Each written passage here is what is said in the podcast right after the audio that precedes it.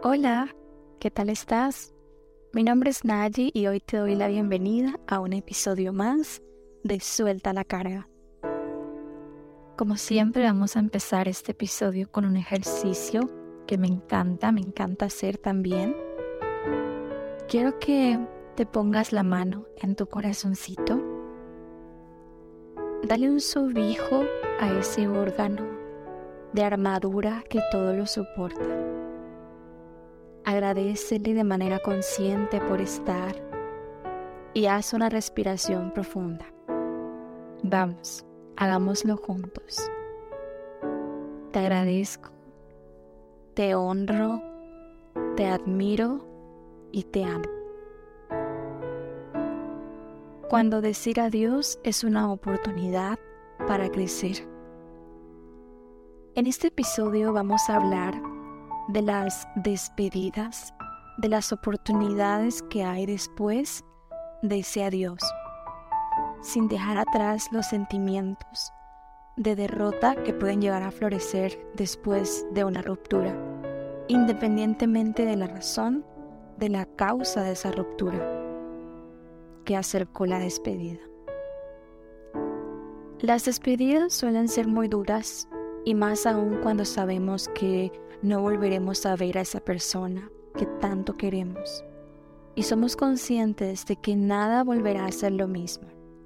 Y que con el tiempo, la conexión que alguna vez hubo o inclusive que sigue existiendo puede llegar a desaparecer. Creo que una de las cosas más difíciles que podemos llegar a hacer es decir adiós cuando aún hay amor. Cuando la ruptura es ocasionada por una infidelidad, un abandono, un engaño, claro, claro que duele, duele muchísimo. Pero se es más consciente de que es extremadamente necesario decir adiós. Sin embargo, cuando hay amor, cuando aún hay amor y no hubo traición de ninguna de las partes, cuando el respeto y la empatía siempre estuvieron de por medio, duele demasiado. Me imagino que te estás preguntando, pero ¿por qué decir adiós cuando hay amor? O sea, ¿por qué? Bueno, las razones pueden ser muchas, no me traten de pesimista. pueden ser muchos escenarios y, y muchas situaciones. Como lo digo en algunos de mis episodios, el mundo no deja de moverse y nosotros no dejamos de cambiar, de avanzar. Algunas veces simplemente no vibramos en la misma sintonía y toca tomar distancia de esa o esas personas que tanto queremos. Ahora, aunque tengamos claro que debemos decir adiós a esa persona que tanto queremos, no siempre es fácil dar ese paso. Es por eso que te quiero compartir algunas cosas que me han ayudado cuando he tenido que decir adiós a pesar de seguir queriendo. No son pasos eh, que son como marcar un checklist y decir pues ya está listo, don, don, don, don, don. No sucede así, así no funcionamos. Entonces pues solo es una guía que te quiero compartir que me ha ayudado a mí también. Número uno, entiende la situación y no te precipites. Decir adiós a una persona que quieres no debe ser fruto de un acto impulsivo, sino que debe de meditarse y reflexionarse. Esto quiere decir que la situación debe entenderse y verse de manera objetiva. Y cuando está claro que permanecer en esa situación lo único que va a causar es dolor, pues es mejor dejarlo ir. Ahora bien, siempre hay otras opciones, siempre hay otras alternativas por las cuales pueden optar por ejemplo, número uno, el diálogo, la comunicación directa con esa persona. En caso de que sea tu pareja, pueden acudir a terapia de pareja si se desea realmente salvar esa relación. Sin embargo, hay momentos en los que el adiós es inevitable y entonces solamente queda despedirse. Siguiendo con esto, es importante que seas realista. Muchas veces queremos hacer lo imposible para que la persona se quede o para obligarnos a nosotros mismos a quedarnos, a estar cómodos en la incomodidad. Sin embargo, llega un punto en el que de tanto forzar se suelta la cuerda. Si ya te has dado un plazo para que las cosas cambien y no ha sido así, si has intentado hablar y nada mejora, ya deja de engañarte. La gente no cambia si no quiere cambiar. Así que permanecer en esa situación por más tiempo solo te perjudicará a ti. Estate seguro de que realmente quieres hacerlo. El hecho de no precipitarse es para, pues obviamente para poder estar seguro o segura de que la decisión que vas a tomar es la decisión correcta. Cuando lo tengas claro y hayas valorado los pros y los contras de tu decisión. Entonces, y solamente cuando llegues a ese punto, puedes continuar. Ahora es importante que en todo este proceso siempre seamos honestos y muy respetuosos. Si eres honesto, honesta, también debes ser respetuoso. Por eso es posible decir las cosas con claridad, sin un tono hiriente y sin traer cosas del pasado, sin, sin traer reproches y cargas emocionales negativas para con esa persona. Ser asertivo es una gran virtud y poder exponer tus puntos de vista siempre irá a tu beneficio. Ahora bien, también debes ser respetuoso y honesto con la otra persona. Si no quiere estar contigo, debes entender que es algo que pasa y que debes aceptar. Este punto que sigue a mí me parece súper interesante porque lo he experimentado muchas veces, muchas veces. Y sé que es difícil, pero es parte del proceso. No dejes la puerta ni la ventana media abiertita por si, por si algo, ¿verdad? Por si cambia de opinión. No, no, no. Cierra la puerta. Cierra la puerta, cierra la ventana, cierra todas las posibilidades. Y como te lo digo, de verdad, esto lo digo porque he estado en esta posición de relaciones con personas que creía eran mis amigos. Si has meditado la decisión, has hecho lo correcto. No dejes la puerta abierta con frases como hasta pronto ya veremos qué se puede hacer. Estoy aquí por lo que necesites. Llámame si te sientes mal.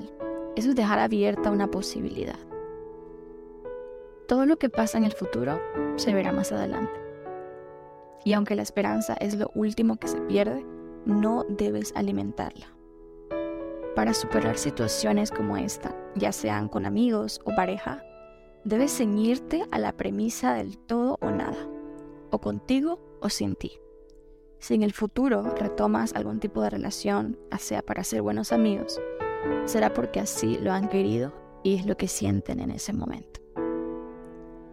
A partir de aquí la cosa se pone buenísima, como buenamente intensa. y no es por asustarte, pero pues no es en el buen sentido, por lo menos así lo consideramos. Porque de ahí solo queda comprender que el camino no será fácil. Suele ocurrir que tras expresar tus sentimientos sientas un cierto confort y una sensación de catarsis, una sensación agridulce. Sin embargo, dejar atrás a alguien que amas es una de las expresiones más duras que puede sufrir alguien. Tendemos a relacionar el desamor únicamente cuando nos referimos a relaciones de pareja. Sin embargo, el desamor existe en todas las relaciones en las cuales hay o hubo amor.